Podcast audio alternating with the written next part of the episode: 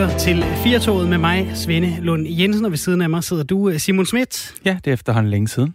Velkommen øh, til dig, og velkommen indenfor i øh, programmet til alle jer øh, lyttere. Husk, at hvis I hører noget i programmet, I får lyst til at kommentere, så kan I jo gøre det ved at ringe ind 72 30 44 44, eller sende en sms 1424. I skal bare indlede beskeden med R4, et mellemrum, og så din besked.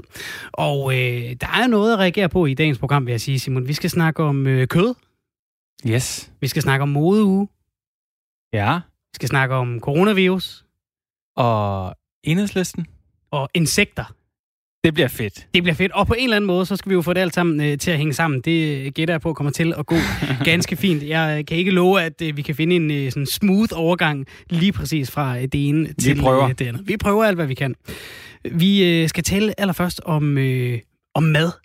Og spørgsmålet, vi gerne vil stille jer i dag, som du altså kan øh, give, øh, give lyd med på 72 30 44 44 eller på øh, sms'en 1424. Skriv R4 og et mellemrum, og så din besked. Det er, spiser du for meget kød? Det er et af de øh, emner, der, øh, der fylder lidt i dag. Jeg kan jo spørge dig, Simon, så kan vi starte det selv. Det er altid øh, smart lige at vende kniven indad først, når man beder folk om at tage stilling til noget. Spiser du for meget eller for lidt kød? Jeg spiser nok for meget kød. Øh, det gør jeg helt sikkert. Øh, jeg prøver da også at tænke, øh, jeg skærer lidt ned, øh, men det er lidt mere perioder, og så falder jeg i igen. Men jeg vil sige, at jeg, jeg spiser ikke øh, oksekød. Hvorfor ikke? Jamen, det var øh, min lille, øh, hvad skal man sige, øh, det er lige noget, jeg, en lille gestus for klimaet. det er det, din lille klimaindsats. Ja. Men vi havde jo i sidste uge en, øh, hvad hedder det, hvor jeg sad som producer, der havde vi en... Øh, en, en trendforsker med, der hedder Julie Lamme, som ligesom fortalte, at under coronakrisen begyndte rigtig mange danskere at spise oksekød igen. Og det må jeg så sige, der faldt jeg i af en eller anden grund. Der havde ja. jeg behov for at spise øh, oksekød og spise lasagne igen dengang. Så der faldt jeg i. Men nu er jeg tilbage igen. Og jeg vil så sige, hvis jeg er ude at spise, og hvis nogen serverer det for mig, så siger jeg ikke, ikke til mig. Okay. Altså, hvis, de, hvis min mor og far serverer lasagne for mig, så spiser jeg selvfølgelig, og en høflig ung mand. Så hvis du, Undskyld. Men jamen, hvis, du så, hvis du så er ude at spise med øh, din kæreste, eller en ven, eller en veninde, så, så går du heller ikke uden om en øh, god gammel hamburger. Uh, det, det, jeg, jeg, spiger, jeg bestiller kyllingebøger, som okay. jeg synes smager fremragende. Men her forleden var jeg faktisk på, øhm, på, inde på en burgerrestaurant, og, og så går det op for mig, mens jeg spiser, at jeg har bestilt en traditionel... Nå ja, jeg spiser jo egentlig kun kyllingbøger, så jeg falder i nogle gange. Så vi er ude, at, at når du selv skal betale nede i supermarkedet, så ryger der ikke oksekød op? Nej, og heller ikke noget at spise. Men jeg lavede lige en swipser her for, i forrige uge, tror jeg det var. Kan du mærke forskel? Øhm, nej, det, det, det vil jeg egentlig ikke sige. Altså sådan, øhm... Der er jo øhm, nogen, der siger, at når de stopper med at spise øh, kød, oksekød, så får de det bedre med sig selv. Nej, altså... Kan jeg mærke en forskel? Det, det vil jeg egentlig ikke sige. Altså, der vil jeg mere sige, når jeg er god til at spise mine grøntsager, øh, så kan jeg mærke en forskel. Og når jeg husker at løbe hver anden dag, og det, det prøver jeg på, men det er, det er en svær bestræbelse, øh, så kan jeg mærke en forskel. Men nej, jeg har ikke mærket sådan... Øh, jeg, det, det er rent og skær klimaet. Jeg vil da ønske, at jeg bare kunne spise vildt meget lasagne. Men nu, nu det er min lille, som sagt, min lille gestus. Spiser du for meget kød, Svende? Det gør jeg nok. Det tror jeg, det tror jeg, folk omkring mig vil mene, at jeg gør. Jeg tror, jeg er en af dem. Jeg er ikke sådan en du ved, jeg er ikke religiøs med, at der skal bacon på alt, og det er naturens eget krydderi, og, og hvad man ellers kunne kalde det. Øh, jeg synes bare, at de fleste ting smager bedst med kød i. Jeg synes, en salat smager bedst med lidt kylling i. Jeg synes, en lasagne smager bedst med lidt oksekød i. Jeg synes, en, øh, en cheeseburger er bedre med en oksekødsburger end sådan en uh, tofu-burger, eller uh, halloumiost, eller hvad det er. Ja, du vil ikke have en kyllingeburger? Det vil jeg gerne, hvis det er en uh, fried chicken ja, kyllingeburger. så gider jeg, jeg godt, fordi så smager det stadigvæk godt. Jeg synes, det bliver lidt tørt det andet, eller kan det blive det. Øhm, så der er jeg nok, altså der er jeg ikke den store klimaforkæmper. Altså Dan Jørgensen ville nok være skuffet over mine medvaner. Ja, og man kan sige, så vi er ikke, vi er ikke så bevidste på det her. Men vi spiser nok begge to for meget kød, men det kan være, at vi bliver klogere, når vi er færdige med at snakke om det her, for vi skal snakke med mange personer om, om vi spiser for meget kød. Så lad os lige lave en øh, stikprøve derude, inden vi når at tale om det. Det kan jo være, at der er nogen, der øh, får lyst til at øh, lægge kødforbruget om. Lad os høre, hvad dit forhold er til, til kød, om du spiser for meget, om du har taget som, som Simon et bevidst valg, eller som mig vender det blinde øje og den åbne mund til, når det kommer til oksekød. 72 30 44 44, eller en sms ind til 1424. Skriv R4 og så et mellemrum i din besked. Fødevareminister Mogens Jensen og øh, klimaminister Dan Jørgensen, de står bag kampagnen Madglade Klimatips. Her præsenteres øh, 22 køkkentips, der skal være med til at inspirere danskerne til at spise mere klimavenlig mad. Man forventer ikke, at danskerne stopper med at spise kød, men ideen bag er, at en øh, smule kan gøre en forskel. Og Simon, du sidder med en liste på de her 22 køkkentips. Skal vi lige prøve at lave et par nedslag her? Ja, altså den første, der står øh, drop salami, og så er der sådan en, øh, at man kan vælge fisk eller lyst kød som kylling, når menuen står på burger, pizza eller sandwich. Drop salami, så spejepølse eller bare den klassiske 60 Uh, jeg tænkte jo også straks på uh, den 60 Det er fordi, det er nærmest det eneste, der hedder salami. ja, du, har, du, du, ved, du, har den der, du har den italienske pizza nede i frysedisken, ja. Diavola, hvor der er salami på, og så har du den 60 Præcis, men jeg tror, at det også er pepperoni, går jeg ud fra. Altså, okay. øhm, og så, øh, den her kan jeg meget godt lide, det er punkt nummer tre øh, del bøffen. Så det vil sige, hvis nu vi to skulle have en, øh, en drengeaften, ja. og vi skulle have en bøf, så skulle vi dele bøffen, og så skulle det lidt være, du ved, så står der, skær en god bøf i skiver og server en salat med bøf i stedet for bøf med salat. Sådan når en bøf hele bordet rundt. Mm. Så vi har fokus på salaten, men ikke bøffen. Så bøffen er mere tilbehør. Ja.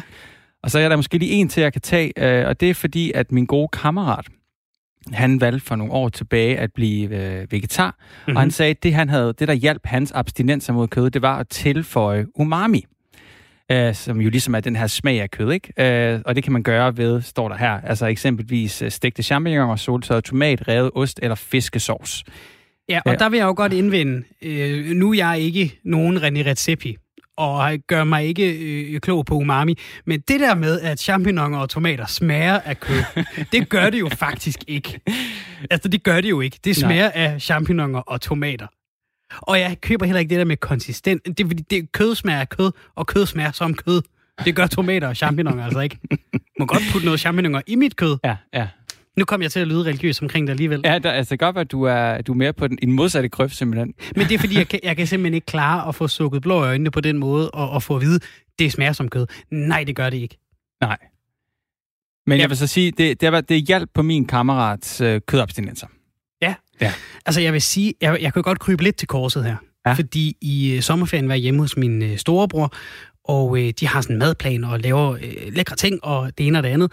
Øh, og der var en lasagne, og den var god. Og jeg nåede ind på tredje stykke, før jeg sagde, mm, mm, mm, det er en god lasagne, det her. Ja, der er faktisk ikke kød i. Okay. Nå, nå. Det var jeg ikke helt klar på, ja. at øh, jeg ville kunne lide en øh, lasagne uden kød ja. på den måde. Har du nogensinde købt sådan den der plantebaserede øh, fars? En, en, en, en, en enkelt gang, tror jeg, den er røget i en ja. øh, bolo. Okay. Var du... Synes ikke, det smagte af kød. Hen. Nej. Der er jo nok også noget, lidt noget psykologisk i det. Jeg er klart med ja. på. Jeg er, altså, jeg er sikkert en kæmpe psykologisk sokker. Ja. Altså placeboeffekt og alt det der. Øhm, Senere skal vi jo snakke med Rasmus, øh, nu skal jeg lige være sikker på, at jeg siger det, Rasmus Bredal, som er kok og snakker om sådan noget neurogastronomi. Mm-hmm.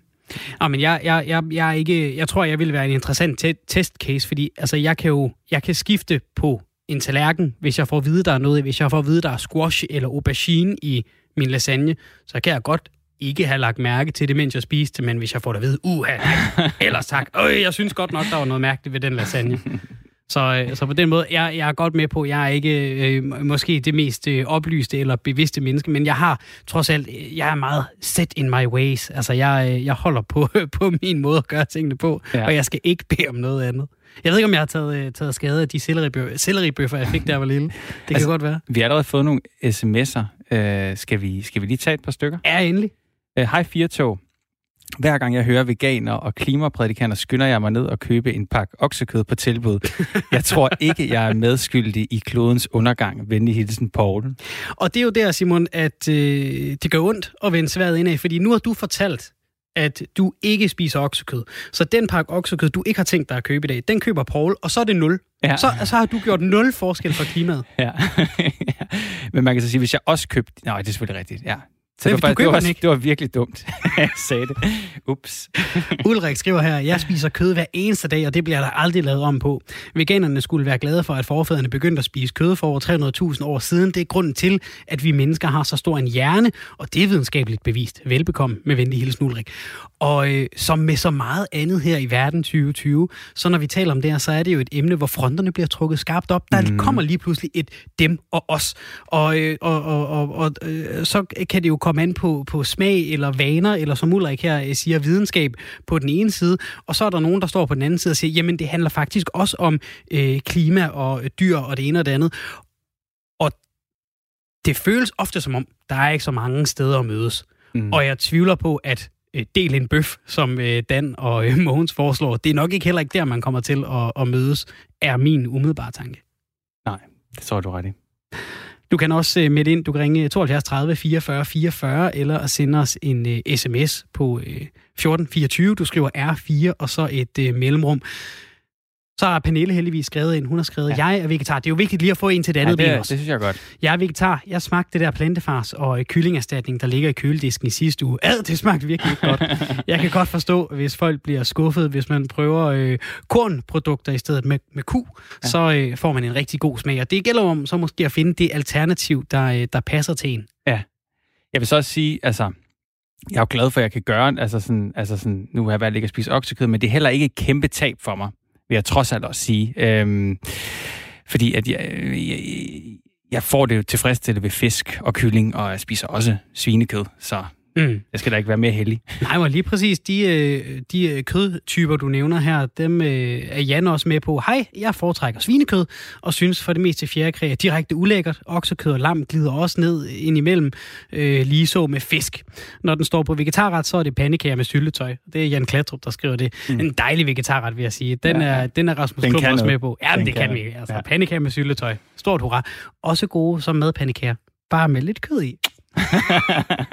jeg kan ikke, Simon. Jeg, kan, jeg vil så gerne prøve, men jeg kan ikke. Jeg kan, jeg kan simpelthen ikke lade være. Det kan jo være, at øh, jeg øh, bliver øh, klogere i, øh, i slutningen af dagens program. Har du et godt råd med? For nu, nu nåede vi kun lige øh, et par af de her 22 tips. Er der, øh, er der lige et mere, der er, der er værd at nævne? Øh, når de nu alligevel har ulejlighed sig med at lave en liste med 22 tips, så øh, håber jeg, at der er mere end øh, tre, der er værd at fremhæve. Du kan jo bare lige øh, Nå, ja, her er der en. Øh, apropos, jeg er rigtig glad for kylling. Øh, put, det er nummer 16. Put øh, kylling i pastaen. Øh, udskift, der står så, udskift hakket oksekød med hakket kylling i dine pastafavoritter og sæt fut i smagen med tomatpuré, hvidløg og masser af krydderurter. Jeg synes jo altid, det er interessant. Øh, nu har vi jo snakket meget om, om, øh, om øh, at der er mange, der mener, at regeringen er meget formynderisk og holder os i et jerngreb, var der en, der skrev i, i, i går i forhold til coronakrisen, og hvornår ting lukker op. Og så synes jeg, det er skønt, at, at vi har et ministerium, der, der også kommer med anbefalinger til at sætte fod i smag. altså, det er jo virkelig, der er lidt til det ene ben, og, øh, og lidt, til, øh, lidt til det andet også. Øhm, men, men, men det skal jo ikke bare gå op i, hvad jeg lige synes øh, smager godt øh, mellem mine tænder. Der er jo også øh, andre, øh, andre hensyn at tage, og som du siger, vi skal også øh, senere høre lidt øh, til, hvad der egentlig er, hvad er det, der sker op i hjernen, og der mm. kunne jeg mhm. forestille mig sådan noget som umami er jo en, en vigtig ting at tale om i, i, øh, i, i den sammenhæng også. Det er jo ikke bare sådan så øh, hvad kan man sige, det behøver ikke være så, så, så øh, gammeldags det hele. Altså, der, er jo, der, der kan jo forskes i det her, og, og, og hvad det gør ved os, og hvordan det påvirker os, og, og vaner, og miljø, og klima, og kvalitet, og alt sådan noget. Øhm, tænker du over, når du går ned og handler, Simon, tænker du så over, tænker du over, hvad tingene koster, eller tænker du over økologi, eller tænker du over, øh, hvordan emballagen ser ud, eller hvilke reklamer du har set George Clooney stå og sælge i? Altså, hvad, hvad, hvad, en, blanding hvad af de to, en blanding af de to i midten. Jeg køber primært udelukkende økologisk, Øh, ellers så, hvis jeg for eksempel køber kylling, så køber jeg en, der er fritgående. Der har der noget dyreetik deri, så jeg vil gerne spise en kylling, der har haft det godt. Øh, men der er helt klart også noget æstetisk, altså om det ser flot ud. Det må jeg nogle gange øh, blankt indrømme. Vi skal også øh, tale med øh, en øh, hjerneforsker, som ved lidt mere end os to om det her emne. Det er Jon Wigner. Du er hjerneforsker. Velkommen til programmet. Tak skal du have. Jon, hvorfor er det, at vi for eksempel i supermarkedet lader pris og pragmatik vinde over det, der på lang sigt er øh, det rigtige valg, om man, om man vil? Fordi det, det, det kan jo netop være svært at, at springe kødet i køledisken over, når vi handler i supermarkedet, og, og tit så ender vi med at gå med koteletter eller kylling eller en hakket oksedreng i stedet for plantefars, øh, bønder og kikærter, hvad der nu ellers er. Øhm, og det bonger ud på, på CO2-kontoen og producerer for eksempel oksekød. Så hvorfor er det, vi ikke vælger det fra? Hvorfor er det, at, at, at, øh, at der er langt til det rigtige valg i gåsøjne? Ikke? Fordi det er jo ikke alle, der er enige om det, men, men hvorfor er det, der, der nogle gange er, er, er visse hensyn, der vinder over andre? Jamen, jeg har næsten allerede været inde på det, ikke? og også mange af de lyttere, der har skrevet ind. Det er jo det her med, at vi har nogle vaner, og de her vaner, de er, er indgroet. Ikke? Ligesom en lytter, der sagde, at jamen, det, det går mange tusind år tilbage. Altså, det, det er nogle ret indgroede vaner, vi har i vores, øh, i, i vores præference, i hvert fald hos mange af os, ikke? for kød. Så, så dybest set, så, så drejer det sig om, at Ja, noget så simpelt som, som at ændre sine vaner. Og det er også derfor, det gør en kæmpe, kæmpe stor forskel, hvor meget man kan få de her plantebaserede øh, hakkekødserstatninger til egentlig at smage og ligne hakket oksekød. Og det må man jo sige, det, det vil mange argumentere for. Det vil jeg da egentlig også. Det har man næsten allerede opnået i dag. Hvorfor kan det være så svært for os at tænke sådan abstrakt i vores sådan, hverdagsmønstre? Ja, men det er jo, altså, vi, vi mennesker, øh, nu blev der appelleret også lidt fra en lytter til evolutionen igen, altså vi, vi er jo indrettet til at befinde os i en konkret verden, en verden, der rent faktisk findes. Så, så, så de her øh, abstrakte idéer, og især den her abstraktion, som det trods alt kræver, at, øh, at, øh, altså, at tænke på, at, at, at, at hvor meget klimaet, altså klimabelastningen kan skade os i fremtiden. Ikke? Den, den er svær. Ikke? Fordi vi har jo kontrasten. Vi kan alle sammen huske dengang den meget succesfulde kampagne mod at, øh, at købe buræg, ikke? hvor man jo nærmest fik dem fjernet over det hele. Og det er jo også fordi, at, at vi kan meget nemmere, det er meget mere konkret, vi kan meget nemmere sætte os ind i, i nogle billeder og videoer af, af, af stakkels kyllinger, der, der er inde i nogle buer og se, at de har det forfærdeligt. Ikke? Vi, vi kan ikke helt på samme måde skabe så, øhm, så voldsomme og, og umiddelbart appellerende billeder øh, af, af klimakatastrofe.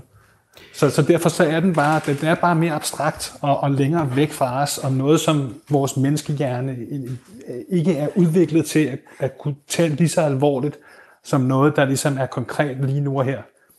Så vi kommer ikke til at se oksekødspakker med øh, tønde isbjørne på øh, isflager, der er ved at falde i vandet for at hente vores opmærksomhed på øh, klimaaftrykket? Det tror jeg bestemt ikke, det gør, men det vil selvfølgelig være, ja, det vil muligvis være ret effektivt øh, at gøre. Altså hvis man kan vise noget med, med nogle søde dyr, og helst gerne små, ikke, som, som ligner øh, babyansigter, som, som lider øh, nød, så, så er det noget, der, der kan appellere til os. Men altså problemet er så, at, at, øh, at det er måske svært øh, at få indført. Ikke? At øh, der er nok mange interessenter, øh, mange, der vil, der vil prøve at modarbejde, at man på den måde går ind og og, og, og, og tvinger, det vil lidt, lidt være ligesom cigaretpakkerne, ikke? næsten at ind og tvinger advarsler ind på, øh, på hakket oksekød. Der tror jeg heldigvis, der er mange andre knapper, man kan, man kan, man kan dreje på. Nu så jeg for eksempel, jeg gik lige ind på Coop side, lige inden jeg kom, kom på her med jer, og så, hvor meget de der Beyond Burger, altså hvor meget de der, som jeg mener er rimelig gode erstatninger for hakket oksekød mm. koster. Ikke? Dem, der har en, ofte noget hem i, dem som Burger King også bruger, ikke? samme type som, hvor de virkelig har formået at komme meget tæt på smagen og konsistensen af det hele af hakket oksekød. Jeg ser, at kiloprisen er på 252 kroner. Ikke? Og vi kan gå ned og få hakket oksekød for måske for, for 40 kroner kiloet. Mm. Ikke? Så, så, så der, er, der er jo en gigantisk kontrast der, og det er meget underligt. Ikke? Man kan undre sig over, at der må, altså som, som en klassisk økonom nok vil sige, der mangler måske noget konkurrence på mm. det her marked. Ikke? Øh, men, men der må også det kunne være spændende at analysere, fordi der er i hvert fald noget konkurrence, der ikke virker særlig godt, fordi det har ovenkøbet været på markedet et stykke tid. Så det er underligt, at der skal eksistere så gigantisk en prisforskel. Ikke? Især når Burger King kan sælge, øh, kan sælge burgerne til samme pris som hakket oksekød. Ikke? Så, så det, det, det er underligt, at ja, det koster 6-7 gange så meget ikke? i supermarkedet at købe de her gode øh, køderstatninger. Det synes jeg i hvert fald er værd at analysere. Ikke? Fordi så vi, vi når nemlig ud over mange af de her øh, problemer, vi, vi taler om, når vi taler om klima og alle de her ting. Det er en helt nemme løsning. Den er nærmest lige foran os, ikke? fordi det her, i hvert fald hakkekødserstatning, det findes, det findes allerede og bliver selvfølgelig hele tiden raffineret. Mm. Ikke? Så der er virkelig værd at undersøge. Det er virkelig at springe over, hvor gaden er allerlavest. Ikke? Det er jo netop at få folk til bare at købe det, fordi det smager på samme måde, og måske ovenikøbet er billigere. Ikke? Mm. Det er jo værd at analysere det her marked og se på, er der ikke nogen måder, man kan gøre hakket oksekød måske lidt dyrere på, og gøre de her andre typer af, øh, af køderstatninger øh, billigere, ikke? og måske også give tilskud til forskning, og hvad ved jeg, hvad der nu skal til, for at man kan, hvad kan man sige, øh, ja, opildne til lidt, øh, lidt konkurrence på det marked. Og hvis vi nu skal tage udgangspunkt i for eksempel øh, det her erstatning for, for oksekød og, og din, øh, og din øh, reference til, øh, til buræg, det var ret nemt for mig ligesom at sige, øh, jamen okay, jeg forstår godt fortællingen omkring øh, buræg, hvorfor hønsene skal have det godt. Jeg, jeg synes faktisk også, produktet øh, smager bedre, øh, hvis jeg køber økologiske, fritgående høns osv. Øh, og, og, og der, jeg skulle ikke ofre mig overhovedet. Øh, jeg skulle give 12 kroner mere per bakke æg måske. Det var det, var det, det, var det jeg skulle ofre. Men når jeg så skal gå ned og købe en plantefars i stedet for almindelig oksekød til min spaghetti bolognese, så føler jeg, at jeg giver afkald på noget smag, på noget vane. Hvad skal man gøre for at få sådan en som mig til at se det store billede, øh, når jeg øh, ikke kan se det selv? Jamen, du appellerer altså du sagde det, det var et rigtig godt eksempel, du sagde før, med, med måske en lille isbjørne baby, der er ved at drukne, ikke? altså på det hakket oksekød. Altså, så, så det her med at, øh, at appellere til, um, til, til, at der er noget sødt, øh, der dør, hvis du foretager den her handling, det er meget effektivt. Men det er spørgsmålet om, om der er nogle etiske og andre lovmæssige uh, altså problemer, ikke? Man, man skulle igennem for at gøre det. Men du er inde, altså men det er jo noget af det samme, man kan gøre, måske så i, i mildere grad forhåbentlig, ikke? fordi det også har menneskelige omkostninger at på den måde appellere til så hårdt til tab. Ikke? Øhm, men, så vi er i øhm, stand til at ændre vores, vores vaner øh, til fordel for noget mere langsigtet? Klart, jamen helt klart. Altså det der med at appellere til tab, det ved vi godt. Det er også derfor, altså vi kender det jo typisk, især fra USA, de her political attack ads. Altså det med at appellere til, at der sker en katastrofe, hvis du tager en eller anden beslutning, og der er nogen, der dør, eller et eller andet, det, det er meget effektivt. Men også meget dramatisk og, og potentielt belastende for den organisme, man udsætter den her, for den her form for angst, kan man næsten sige. Ikke? Men det andet, man kan gøre, eller en af de andre strategier, det er jo det, der allerede sker nu. Ikke? Nu ser vi også, at Veganerpartiet er blevet skabt. Ikke? Altså, en anden øh, strategi, det er selvfølgelig at appellere til, at der, man får ligesom noget social proof, noget, noget social status, ved at foretage de her mere øh, klimavenlige handlinger. Og det lader jo til, i hvert fald mit indtryk, jeg har ikke noget videnskabeligt data på det, men det lader til, at mit opmærksomhed omkring øh, det her med, at være mere klimavenlig. Også især meget stigende opmærksomhed omkring det her med, øh, med kød og, og belastning især oksekød ikke, er for klimaet. Så det tror jeg er meget effektivt. Og jeg, jeg er uden tvivl, nu kender jeg heller ikke data, men jeg synes i hvert fald, ikke uden tvivl, men det er en god hypotese at sige, at, at der er, har været stigende salg i, øh, i, i kødalternativer, og samtidig altså faldende salg i, øh, i, i kød. Ikke? Så, så jeg, jeg tror, at det, det er i gang. Altså den, og det vil jo sige, at, at måske den mere positive måde at, at gøre det på. Ikke? Selvom jeg mener stadigvæk, det der med prisen, det slog altså mig 252 kroner kilo mm. ikke? hos Coop. Ja. Altså, så så det, det, der er noget helt galt her. Ikke? Så der, der, der er i hvert fald også nogle, synes jeg, nogle mere traditionelle knapper, man kunne dreje på, som ville sætte skub i det her på en helt anden måde. Fordi altså, prisen er enormt vigtig øh, på det her punkt, ikke? fordi at ja, langt de fleste af os i Danmark rent faktisk har, er nødt til at tænke over, hvad, hvad tingene koster, når vi køber dem. Men har man sådan brug for, for hjælp i sådan en situation? Er det sådan supermarked eller politikere, der sådan skal, skal notch øh, os i sådan den, den rigtige retning? Altså, jeg vil jo sige, at der er så mange måder, man kan gøre det på. Jeg synes jo, altså jeg synes jo, at man kunne overveje at lave en form for intervention, sådan så man for eksempel beskatter øh, altså den klimabelastning en smule mere, end man gør ved for eksempel produktion af oksekød. Ikke? Altså, det er, jo en, det, er jo en, det er jo en øh, regulering, man, som politikere kunne, kunne være ansvarlig for at indføre. Det vil jo så nødvendigvis betyde, at prisen på oksekød kommer til at stige. Ikke? Så det er jo en knap, man kan trykke på. Men jeg synes, den anden knap, den, den er jeg endnu mere øh, tiltrukket af, det er den her med den øgede konkurrence, fordi hvis du kigger på ingredienserne i altså de her gode, øh, som jeg betegner som gode, gode øh, køderstatninger, der findes. Der er nogle, der er rigtig dårlige, som er ofte er sojabaserede, men dem, der ikke er sojabaserede, de er mere sådan eksklusive, kan man sige, ligesom, ligesom det her i Coop til 252 kroner kilo, de, øh, de vil jo fungere Øh, Altså, det er underligt, at, der, at når ingredienserne nærmest koster ingenting i de her, ikke? så er det underligt, at de ikke er meget billigere, vil jeg sige, end hakket oksekød. Ikke? Og det er jo det, der er så underligt, at det kan koste så mange gange mere end oksekød, mm. mens at ingredienserne, hvis du kigger på ingredienserne, så er de helt utrolig billige. Altså helt utrolig billige, og det er langtidsholdbart. Ikke? Altså som oksekød heller ikke er, i hvert fald hvis det er færst. Så, så der, der, jeg synes i hvert fald, der er noget, øhm, der er noget værd at analysere. Eller forhåbentlig måske, det vil jeg jo anbefale jer, forhåbentlig kan I måske finde en ekspert, som, som, som kender mere til, til det her område, end jeg gør, fordi jeg, jeg er mere ekspert i menneskelig beslutningstagning og menneskelig adfærd. Det kan jo være, det bare er efterspørgselen, der, der skal stige, før det kan betale sig at producere mere. Det, det er værd at se nærmere på, Jon Wigner. I hvert fald skal du have tusind tak for, at du var med her for at tale om øh, hjerneforskeraspektet af at ændre vaner i forhold til, øh, hvad vi tager med hjem i øh, indkøbskurven nede fra køledisken. Tak for det, Jon. Det var slet. Og jeg skal lige beklage, at vi havde et par øh, udfald på linjen under interviewet med øh, Jon Wegner. Det var heldigvis ikke i den øh, slemme ende. Nope. Øhm, og øh, så øh, går vi videre til det næste, fordi tidligere i dag, der har jeg talt med Jens Friis Lund, der er professor på sektion for global udvikling ved Institut for Fødevare og Ressourceøkonomi ved Københavns Universitet. Og vi snakkede blandt andet om de øh, 22 klimatips øh, og om vigtigheden af at spise med omtanke af hensyn til vores allesammens klima. Øh, Fødevareministeriet og Klimaministeriet har fremsat øh, 22 klimatips, øh, som blandt andet skal få os til at spise mindre kød og have mere fokus på det grønne, når vi, er, når vi laver mad.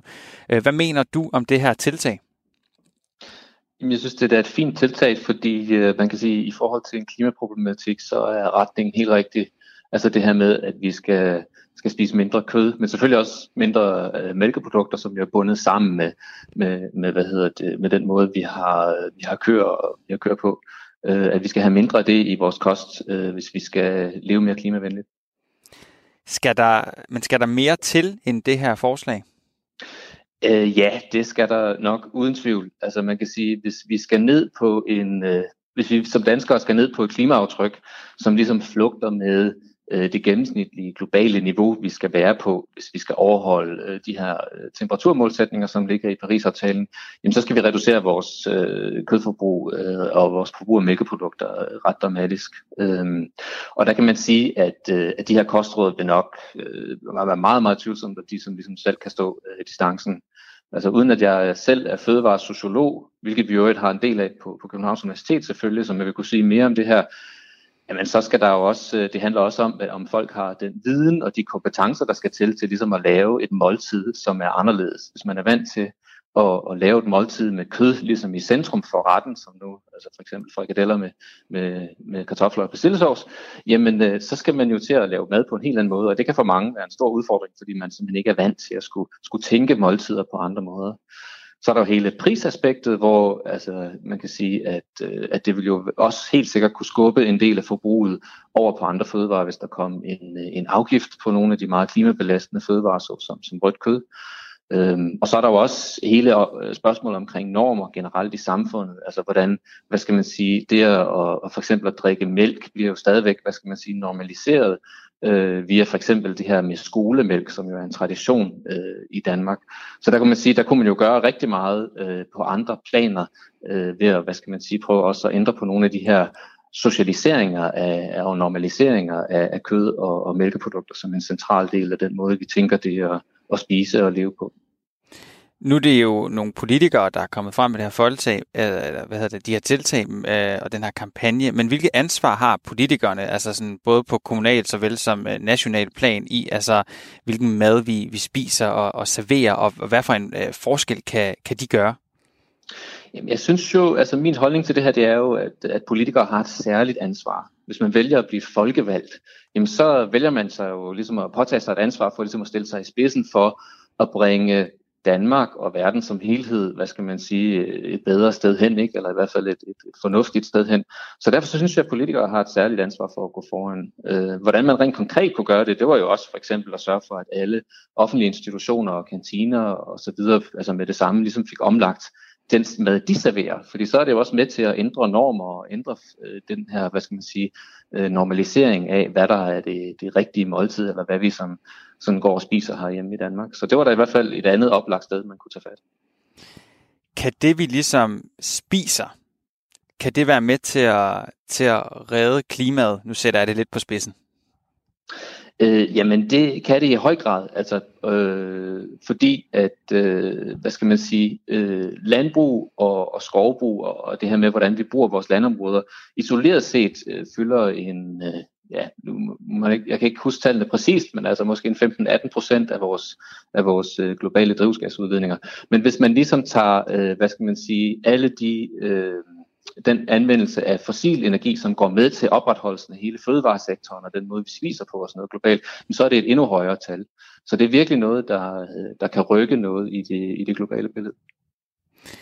Øh, men vi er jo i Danmark, øh, et lille land, og man har hørt nogen, øh, nogen være ude og sige, at det alligevel ikke gør nogen forskel, øh, forskel, hvad det er, vi ligesom gør her i Danmark i forhold til, til klimakampen. Øh, så er der overhovedet en pointe i, at vi i Danmark øh, ændrer vores forbrugsvaner, når vi udgør så lille en del af det, ligesom det, den skade, der sker på klimaet? Jamen altså, det er jo... Øh hvad kan man sige, i sidste ende, så er der jo ingen, der kan spå om fremtiden, men, men det man kan sige lige nu i hvert fald, det er, at, øhm, at der findes ikke rigtig nogen lande, som har formået at indrette et samfund, som, øh, som flugter med den fremtid, vi ser ind i, hvis vi skal til at leve mere klima- og miljømæssigt, altså bæredygtigt, og skal have en, en ligelig fordeling af, af de, hvad skal man sige, materielle velstandsmuligheder, der, der er. Og, øh, og der kan man sige, at, øh, at der kan Danmark jo, ligesom Danmark er et, et berømmet internationalt eksempel på, på grund af den høje grad af vindenergi, og, øh, og, og et land, som andre folk ser, ser op til forbindelse med byplanlægning og, så offentlig transport, infrastruktur og sådan noget. Men så kan Danmark jo måske også blive det land, der kan inspirere andre lande til at indrette deres samfund herunder øh, spise- og fødevarevaner øh, på en mere bæredygtig måde. Så hvad kan man sige? Øh, hvis ikke vi gør det, så bliver vi i hvert fald ikke det inspirerende eksempel. Og så er spørgsmålet så, hvor skal inspirationen så komme fra? Men hvad kan den enkelte forbruger gøre? Jamen den enkelte forbruger kan jo vælge at prøve at give sig i kast med at prøve at ændre øh, sammensætning af, af, af måltider og, og ændre fødevarevaner. Øh, og man kan man sige, der er det røde kød og mælkeprodukterne, det er jo i hvert fald et sted, hvor der er, er god evidens for, at det kan i hvert fald være et, et godt sted at, at tage fat. Og så er det jo selvfølgelig også vigtigt at, at tale sammen øh, om øh, de her normer, og dermed være med til at så ændre normerne for, hvad der er det, hvad der er gode liv. Man kan også engagere sig på sin arbejdsplads, eller i sin andelsforening, øh, eller, eller andre, hvad skal man sige, øh, foreninger eller, eller, eller fælles forer, som man, som man er en del af, i forhold til at, at få ændret, øh, hvad skal man sige, hvad der ligesom er på, øh, på menuen de steder. Sådan overordnet set, hvordan er vi så i, i Danmark til, altså i forhold til at implementere grøn politik? Jamen man kan sige, hvis man kigger på, øh, på energi, øh, og den, hvad skal man sige, energiproduktion, øh, der går ind i vores, i vores strøm og sådan noget, så har vi jo en, en høj grad af vedvarende energi i vores, øh, i vores øh, energiforsyning, altså strømforsyning især og varmeforsyning. Men, øh, men altså, man kan sige, derudover, øh, så er at danskere som helhed har jo et meget, meget højt klimaaftryk kvæg vores høje indkomst og vores øh, dermed altså høje forbundne høje forbrug af materielle goder. Så på den måde, så kan man sige, at det er sådan lidt en, en, en dobbeltsidet historie i Danmark. Altså på den ene side, så er der den her grønne energiforsyning, hvor man har fået gjort rigtig meget. Der er stadigvæk et spørgsmålstegn omkring det her med biomasse, men på den anden side, så har vi altså ikke øh, formået at indrette et samfund, hvor opretholdelsen af, af danskers materielle velfærd, øh, hvad skal man sige, er, er, kan, kan ske i overensstemmelse med, med, hvad skal man sige, de klimamål, som vi, skal, som vi stikter mod. Så det er sådan en, en, en lidt en dobbeltsidig historie i Danmark. Hvad så, hvis vi tager det ned på, sådan den, øh, sådan på, på danskeren, ikke, som er ude og, og handle, og, og også, du ved, skal tænke sådan klima i forhold til, ja, både i forhold til kød, men også andre ting. Altså sådan, at, går det i den rigtige retning? Altså der må du, der melder jeg lidt øh, hus forbi. Jeg mener, jeg har ikke så meget viden om, hvad der sker. Sådan, altså for, jeg holder ikke rigtig øje med, med forbrugsstatistik. Men, men altså så vidt jeg, øh, så vidt jeg er informeret, så, øh, så er forbruget af, hvad hedder det, af vegetabilske øh, produkter, altså øh, for eksempel erstatning for mælkeprodukter, og også øh, vegetabilske erstatningsprodukter for, for kød er, er kraftigt stigende. Så man må sige, på den måde kan man sige, at det går den rigtige vej. Øh, men hvor, hvor meget det ligesom batter i det store billede, der, der bliver der svarspil. Så har jeg lige et sidste spørgsmål. Altså, har du kigget på de her øh, 22 øh, klimatips? Ja, jeg har lige læst dem hurtigt igen. Er der nogle af dem, hvor du tænker, at øh, de er mere eller mindre øh, øh, seriøse, kan man sige? Eller sådan nogen, der, er der nogen, der sådan springer i øjnene for dig? I forhold til de her 22, øh, Øh, 22 anbefalinger, altså der kan man sige, de peger jo på en måde lidt i forskellige retninger, ikke? Øh, så man kan sige, de rammer meget bredt. Altså for eksempel så er der en, der siger, lav en grøn bøf, i stedet for at lave en bøf med kød. Men der er også en, der siger, øh, der er også en, der siger farsdag, hvor man så skal røre kødfarsen med, med noget grønt eller nogle andre ting, øh, for ligesom at, at bruge mindre kød til at opnå det samme antal frikadeller, eller hvad det nu kan være. Ikke? Øh, men der, øh, hvad skal man sige, der går rådet jo stadigvæk ud på, at det er okay at købe kødfars. Så man kan sige, at man, man taler til et meget bredt publikum her, kan jeg, jeg synes, med de her 22 råd, fordi i princippet så skulle vi jo ikke anbefale under det, man kalder grønne eller klima øh, at man bruger øh, rødt kød, øh, vil jeg mene. Så, så man kan sige, at det er nogle meget bløde anbefalinger. Men det er jo også fint at tale bredt til den danske befolkning. Jeg har lige et spørgsmål til. Hvad, hvad, med dig, hvad med dig selv? Hvordan handler, du, handler du klimavenligt? Ja, altså det er altid godt at spørge forskeren, som er klimainteresseret, om han er en hyggelig. øh, nej, øh, alvorligt talt. Jamen altså, øh, jeg prøver at, at handle klimavenligt. Øh, I min familie, der køber vi meget, meget sjældent kød. Øh, det er måske en gang om måneden, at vi, at vi køber kød. Så vi spiser primært vegetarisk. Øh, vi prøver også op at gøre op med mælkeprodukter, såsom ost og mælk, som vi, øh, som vi stadigvæk spiser, men, øh, men langt mindre, end vi gjorde for bare en to-tre år siden. Øh, vi har stadig en bil, øh, en 24 år gammel bil, som øh, næste gang, hvad skal man sige, når den ikke kan, kan klare den længere, jamen så bliver det enten en delebil eller en elbil, som vi øh, skifter til. Og øh, privat øh, flyver vi kun, øh, når vi skal over besøg øh, noget familie over i USA, hvor øh, mine børns øh, bedsteforældre bor. Tusind tak, fordi du ville være med. Det var så lidt. Og det var altså Jens Friis Lund, der er professor på øh, sektion for Global Udvikling, Institut for øh, Fødevare og Ressourceøkonomi ved Københavns Universitet, som øh, du havde talt med tidligere i dag, Simon. Og der er kommet et par sms'er mere. Husk, at du kan blande dig. Du kan sende din besked ind til 1424. Du skriver R4 i beskeden, og så et mellemrum, og så din besked. Mette har skrevet, Hej Firtoget, balance, balance. Om sommeren spiser vi mere let mad, og det er ofte uden kød, men vinteren kalder på tunge kødretter. Og så er jeg enig i, at man skal stoppe med at kalde ting, som det ikke er. Og her er plantefars topmålet af tåbelighed. Det er grøntsager. Så kald det grøntsager. Og øh, Per er lidt i øh, samme tråd. Han skriver, hvorfor skal det, der erstatter kød, smage af kød?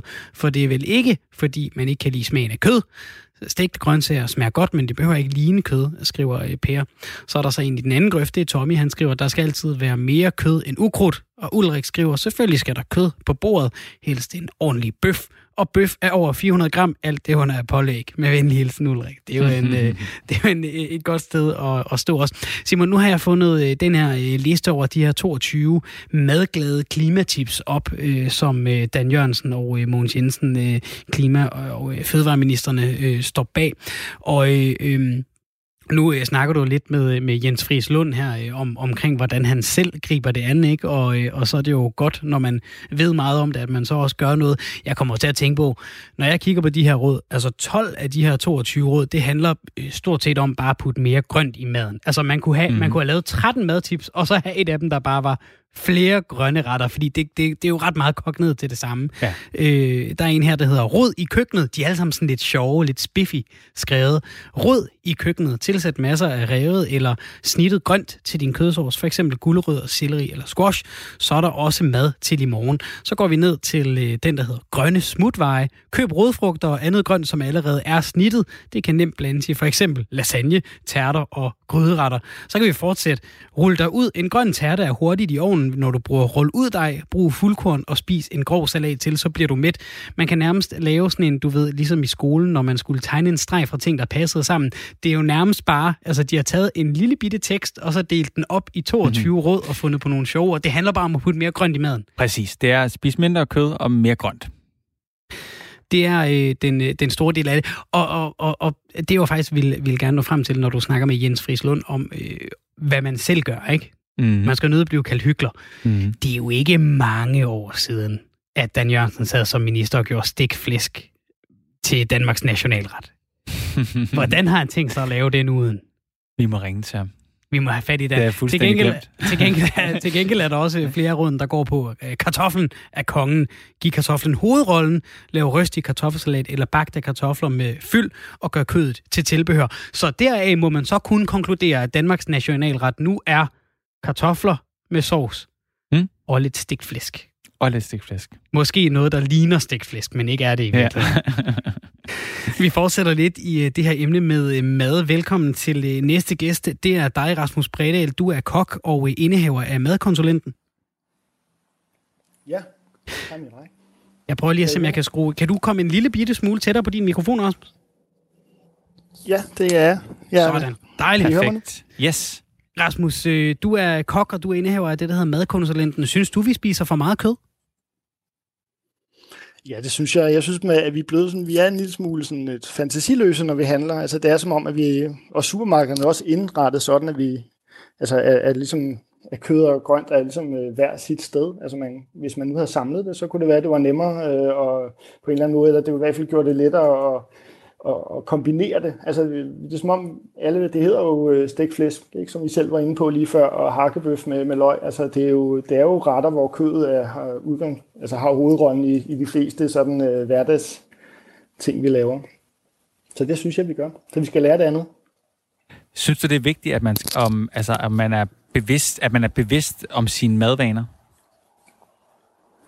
Jamen det er det da. Det er da både i forhold til ens øh, egen personlige sundhed og så øh, i forhold til klimaet. Øhm, men men øh, altså jeg tror, det kommer lidt af sig selv øh, de her ting, fordi øh, de unge, de er altså meget skarpere end også øh, gamle. Øh, nu er jeg lige blevet 50 og er sådan lidt en gammel runkedår i forhold til, altså når jeg er ude og holde foredrag med unge, altså så er der jo nærmest altså sådan 20, 22 år, så er de jo stort set alle sammen vegetarer og pesketarer og veganere. Altså der, så, så den her omstilling kommer nedefra, tror jeg, mere end, og så kommer den til at, at, at vende arbejdsmarkedet om, fordi når de sådan, os andre begynder at gå pension, så kommer alle de unge ind, og så, så kommer den her omstilling øh, helt af sig selv.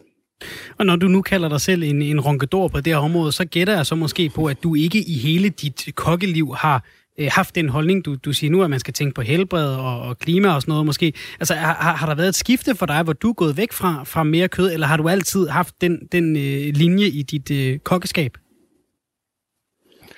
Altså, jeg har altid været rigtig glad for grøntsager. Altså, jeg synes, man kan få, få meget mere smag ud af grøntsager. Altså, en stik fisk eller en stik bøf smager af bøf og fisk. Altså, en, en grøntsag, altså en spids, grillet spidskål smager af noget helt andet end en langtidsbagt knoldcelleri og en, øh, en grillet majs. Altså, der, jeg synes, der er meget større smagskompleksitet i, i grøntsager. Så jeg har altid været rigtig, rigtig glad for grøntsager, men, men jeg er også uddannet i en kokketid og en kokkeskole, hvor, hvor en god kok øh, skulle bare kunne grille en øh, hummer og, og stege en bøf. Ikke? Altså, hvor, hvor man en, kok i dag altså skal kunne øh, fermentere og bage og få en kinaradis til at smage fantastisk. Så, så det er nogle fuldstændig andre krav, der er øh, for, for en kok øh, i dag, end det var for, for 20 år siden. Altså de smarte restauranter for, for 20 år siden var jo Peder Okse og øh, hvad hedder sådan noget, bøf og ost og sådan noget. Ikke? Altså de ville ikke komme ind på en top 1000 i dag, vel? Altså, øh, så, så der er jo sket en altså, øh, kvantespring i den danske gastronomi de sidste 20 år, og altså heldigvis også mere fokus i forhold til, øh, altså, til, til det grønne.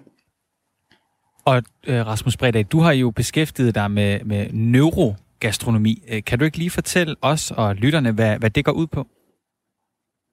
Jo, selvfølgelig. Øh, jamen, neurogastronomi, så ligesom udgangspunkt i, at øh, altså for, bare for 20 år siden, så troede man, at stort set al smag, altså alt den smag, vi som mennesker opfatter, det, det kommer fra vores tunge. Men det vi ved nu, det er, at det er faktisk kun cirka 20 procent, som kommer fra grundsmagene på tungen. Altså smag er en kombination af alle vores sanseindtryk, altså vores syn, vores hørelse, vores duft, selvfølgelig også vores smag, men vores taktile fornemmelse i fingrene, vores erindring og vores humør. Så smag er fuldstændig multisensorisk, og det giver virkeligheden mere mening at tale om, at vi sanser mad, end at vi taler mad, og det er hjernen, der smager, ikke tungen. Og det kan man jo så bruge til forskellige ting, fordi hvis man ved, hvad hjernen vil have, så kan man give den på altså alternativ måde. Og det er jo sådan noget, som man så altså, kan dreje det over imod, altså, øh, i stedet for, hvis man skal finde noget, som tilfredsstiller hjernen lige så meget som kød gør, jamen så skal man finde det, som kød skaber i hjernen, og så skal man give øh, den det på alternativ måde. Og hvad, det, hvordan kunne man det gøre måde, det? Jeg prøver at dreje det.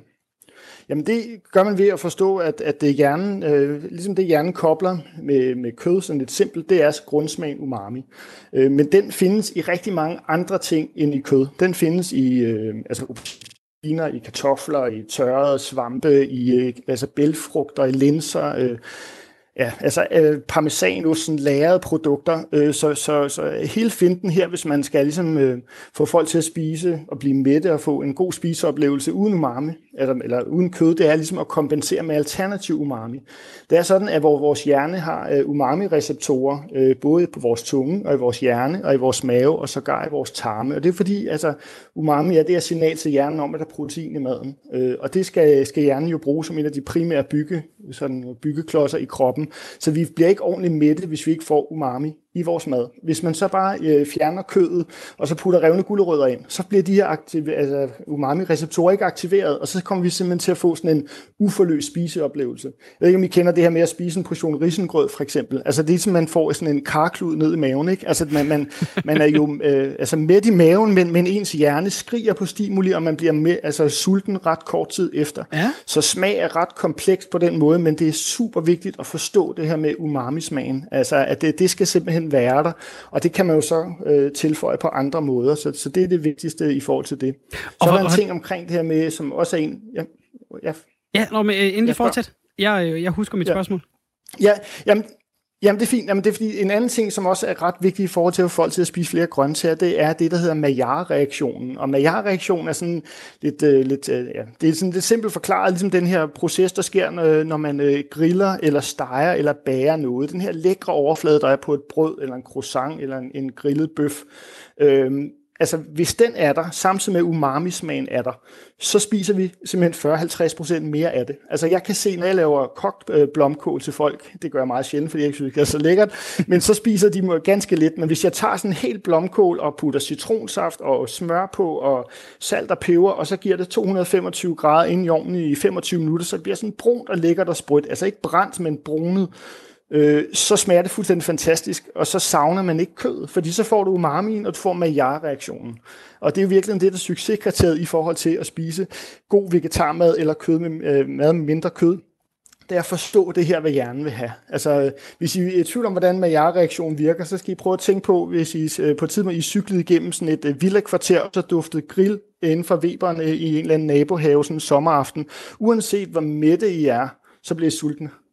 Altså, øh, fordi det simpelthen går lige ind i vores krybte hjerne og, og ja, skaber sådan en, øh, det hjernen kobler med, med kød og tryghed og ja, varme og den slags. Så, så, så umamien og reaktionen hvis man kan få det ind i maden, så, så er man langt. Og Rasmus Brede, nu er du øh, kok og har jo en, en, en masse af de her gode idéer på lager. Hvad kan man gøre med et blomkålshoved? Jeg får lyst til at spise det her blomkålshoved, du, du snakker om. Øh, selvom jeg er sådan en af dem, der, der sværger ret meget til, at der skal være kød i det meste af det, jeg øh, indtager. Øh, når jeg så sidder og kigger på de her 22 klimatips, så er det sådan noget med, køb nogle flere kartofler, eller brug noget revet grønt. Der, hvor jeg er udfordret, det er på fantasien, det er på, hvordan sætter jeg tingene sammen. Altså, du kan sagtens fortælle mig, at der er umami i linser. Så går jeg ned i supermarkedet, og så kigger jeg på en pakke linser, og så ved jeg ikke, hvad jeg skal gøre med den, for at hive det der umami ud. Ja. Altså udover at, at gå ned og investere i nogle kogebøger og sådan noget, hvordan, hvordan får vi det så ind i os alle sammen, det der med, at vi lige skal øh, lave en tur rundt i supermarkedet og få lidt af det, og lidt af det, og lidt af det, og så gøre det der med det. Ja. Ja, det, men jeg synes, man skal gøre alt sammen, det er, at man skal lave et lille smagskit. Det er sådan, at øh, noget af det, som man ved skaber den bedste øh, smagsoplevelse, det er, hvis alle de fem grundsmage bliver ligesom repræsenteret i maden. Hvis der er noget, der er surt, sødt, salt, bittert og umami. Jeg har selv det ved siden af mit øh, komfur. Der står simpelthen øh, en, øh, for eksempel en tamari, en god soja. Det, det giver umami-smag. Så har jeg citronsaft, øh, der giver syre. Så har jeg noget honning, det giver øh, sødme. Så har jeg selvfølgelig noget salt. Øh, og så har jeg noget sennep, noget dijon som giver det, det bitre og det lidt stærke. Og så smager jeg alt min mad med, til, med, med de her ting. Så altså ikke kun salt og peber. Altså, hvem fanden har egentlig besluttet, at der skal peber i alting? Altså, det, det forstår jeg ikke. Det smager jo godt til nogle ting. Øh, så, og så tilsmager jeg min mad med alle de ting, fordi det gør, udover at det giver en bedre smagsoplevelse, så giver det også en bedre mæthedsoplevelse, fordi vores hjerne sætter ligesom flueben ved alle de her øh, grundsmage, fordi de repræsenterer noget som øh, forskellige dele, som hjernen øh, kobler med næring, og så er det med til at give os en både bedre spiseoplevelse og øh, mæthedsoplevelse. Så i virkeligheden skal man måske ikke ligefrem smide alle sine kogebøger ud, men man skal i virkeligheden, altså hvis man forstår det her med grundsmagene og kan øh, skabe det i maden, så får man et langt mere stimulerende og, øh, og sundere måltid, uanset om det er med eller uden kød. Kan du lige give mig et tip? Altså, hvad bruger du for eksempel en af de her ingredienser til? Altså soja, citronsaft, honning, øh, salt eller dijon. Hvad bruger du det til? Det, hvor, det når, du fortæ- når du altså, fortæller mig, om, når du fortæller mig, øh, ja. jeg, jeg putter det her på det der, så tænker jeg, nej, det kan man ikke. Har ja. du sådan et, et, et, et, et noget, der virkelig ja, blower okay. my mind? Ja, Ja, okay. Hvis du skal lave en boller i kaj, så vil øh, det, øh, altså, så det man gør, det er jo, at man tager lidt æbler, man tager lidt løg, og så rester man det i, i lidt øh, olie i en gryde. Så putter man øh, kajen på og brænder det af, for det ligesom skaber smag, når man øh, aktiverer varme øh, i denne her øh, kaj. Ikke? Så putter man øh, lidt, øh, altså lidt fong på, eller et eller andet bouillon fra, som man har pocheret de her kødboller i, eller bakken, og så lidt fløde. Og så putter man, her vil jeg så putte lidt citronsaft i, for at give det lidt syrlighed. Så vil jeg putte lidt, øh, hvad hedder det, tamari rye, som er sådan en kraftig soja for at give umami-smagen, og så selvfølgelig salt og peber, og så vil jeg måske også putte en lille smule mango chutney, eller jeg vil putte en lille smule, øh, hvad hedder det, øh, ja, et chili i, hvis jeg gerne vil have den lidt stærkere. Mm. Altså, og så smager den til på den måde. Og når jeg så anretter den, så vil jeg putte lidt øh, friske mango eller ananas på, for det giver sødme og friskhed. Og så vil jeg putte øh, nogle peanuts på, fordi det giver knas. Det er også sådan, at hvis man har det, der hedder tekstur mod poler, altså noget som både blødt og, og knasende samtidig, så er det også med til at skabe en bedre spiseoplevelse. Øh, og så vil jeg putte lidt koriander på toppen, hvis det skulle også være lidt pænt. Fordi det er også sådan, at hvis mad er meget visuelt smukt, og der er mange farver, så kobler hjernen det med mange øh, hvad hedder det, smagsstoffer, eller øh, så gør den, tror jeg, det mere næringsrigt, så derfor så spiser vi faktisk mere af nu, hvis det er farverig mad. Og det virker mere appellerende på os. Så til sammen, så har, synes jeg, hvis man gør sådan her, så har man rykket en, en øh, boller i kaj for sådan et kedeligt øh, tam hverdagsklassiker til et festmåltid. Jeg kunne godt lige tænke mig, øh, Rasmus Bredt, at gå lige et skridt tilbage i forhold til, da du sådan snakkede lidt om den måde, du arbejder med mad på, som sådan lød meget teoretisk og lige, altså nærmest videnskabelig. Øhm, hvad har du fået ud af at arbejde med mad på den måde? Jamen, altså, ja, det, det er jo sådan en metalag, jeg synes jeg. Altså, jeg, øh, det er jo, hvis man forstår, hvad hjernen vil have, så, øh, og så ligesom kan formidle det ned, eller transportere ned i noget, noget, nogle råvarer, altså så synes jeg, det giver en højere mening. Altså det, det giver jo, altså for eksempel sådan noget som, øh, altså det, det er rigtig svært for en mand at faktisk at spise mindre kød. Og det er det, fordi at, øh, at vi mænd, vi har sådan procentuelt en større muskelmasse end kvinder, så det vil sige, at vi har en større craving over for protein, og altså umami-smag. Så, så hvis man kan, det er rigtig svært at servere vegetarmad for mænd. Det er som regel øh, de mænd, der bliver vegetar, fordi deres kærester siger, at de skal, eller lægen, ikke? øhm, så, øh, så, så derfor så, så, han, altså, så sådan nogle forståelser giver mening. Altså når, når, når man forstår de her ting, ved hjernen og hvordan fysiologien virker, så forstår man også de handlinger, det ligesom afstedkommer. Øh, og, og, og så ved man, hvor man skal sætte ind. Øh, hvis jeg for eksempel skal lave en, øh, en, en, øh, en gulasch, så, så, så ved jeg, at øh, noget af det, vi rigtig godt kan lide, det er, at det smager lidt af bacon og røg. Fordi det, man, man laver, hvis man laver en gulaschsuppe eller sådan, så skal der være bacon i. Så, så det vil man typisk putte i og, og koge det med løg og urter og den slags. Men hvis man nu ved, at hjernen vil gerne have røg og umami, så kan man jo bruge røget paprika, og så kan man bruge tamari i stedet for. Så har du fjernet bacon, altså kødet, men du giver hjernen det, den gerne vil have, netop øh, altså umami-smagen og den her fornemmelse af amyar-reaktion og røg. Og så har du altså fået prakt, hvad kan man sige, praksis og praktik hedder det, og, og teori til at hænge sammen. Og det synes jeg, det er jo det her, det kan, hvis, hvis, det, hvis det lykkes det, du her kalder en forståelse for, at, at mænd øh, er måske mere disponeret for at bruge for kød, det tror jeg, der er mange mænd, der nu vil tage med videre. Ikke som en forståelse, men som et argument derhjemme. Så, så den kan man jo bruge, som man vil derude. Har du et godt råd, Rasmus Brede, til hvordan vi spiser mere grønt? Jamen, jeg, jeg vil sige, at øh, nu, hvis jeg skulle komme med sådan bare fire hurtige, så vil jeg sige, at det der med at huske øh, grøntsager eller ting, der har umami-smag i, Øh, og det kan man jo google, hvis man ikke lige ved det, hvad, hvad for nogen, der har det. Men og så det med at grille dem. Altså stege dem hårdt på panden, give det farve mm. i stedet for. Og, øh, og, sådan, øh, og sørg for, at det ser farverigt ud. Sørg for, at der er farver i. Øh, så man ikke bare laver en øh, brun i brun eller en grøn salat. Altså sørg for, at der kommer nogle cherrytomater i med masser af farver. Put nogle ristede mandler, måske nogle, øh, ja, nogle rødløg, eller noget rødsalat. Altså noget, så det giver mange farver, fordi så har vi simpelthen mere lyst til at spise det. Øh, og så sådan noget som øh, konsistenser. Sørg for, at der er noget, som der knaser og blødt samtidig med nogle peanuts eller nødder ovenpå salaten, så det giver noget tekstur, noget knas. Det kobler hjernen med, med friskhed, så det har vi mere lyst til at spise. Og så øve sådan en helt simpel ting. Placer det grønne midt på bordet. Det vi sidder og fokuserer på og kigger på, det er det, vi tager mest af. Og så kan man også supplere op med at tage stort bestik i alle øh, de grønne ting, og småt bestik i alt kødet. Så tager man 15% mere af det mm. grønne, end man gør af, det, øh, af, af kødet. Ikke? Så der kan man også sådan et notche folk og prøve at, øh, ja, at styre deres adfærd lidt på den måde tit så er vi jo rigtig kloge, og nogle gange så er vi rigtig dumme, og, og, og der skal ikke ret meget til at narre os. Ja. Tusind tak, øh, Rasmus Bredal Kok og øh, indehaver madkonsulenten, for at være med her og fortælle os øh, en hel del om, hvordan du øh, arbejder med både øh, smag og øh, råvarer. Tak for det. Ja, velbekomme. Tak fordi jeg måtte. Jeg blev klogere, Simon. Det gør jeg også. Jeg kan rigtig godt lide den sidste. Ja. At vi simpelthen er så primitive, at man bare skal sætte det grønne i midten af, på, på midten af bordet. Ja, og mindre hvis det ikke i kødet. Jeg kunne ja. se, at du blev helt sulten, da han begyndte at snakke om den der boller i kaj. Helt med, vildt. Mm. Så bliver det så spændende for dig at lave den uden kød, ikke? Altså, den må du selv ligesom ligge og rode med, hvad du så putter i i stedet. Det må jeg bakse med. vi er tilbage på den anden side af et uh, nyhedsoverblik med uh, mere uh, firetoget. Du kan altid uh, ringe eller skrive 72 30 44 44 eller 14 24. Så et R4 foran og et mellemrum og din besked. Her, nyheder.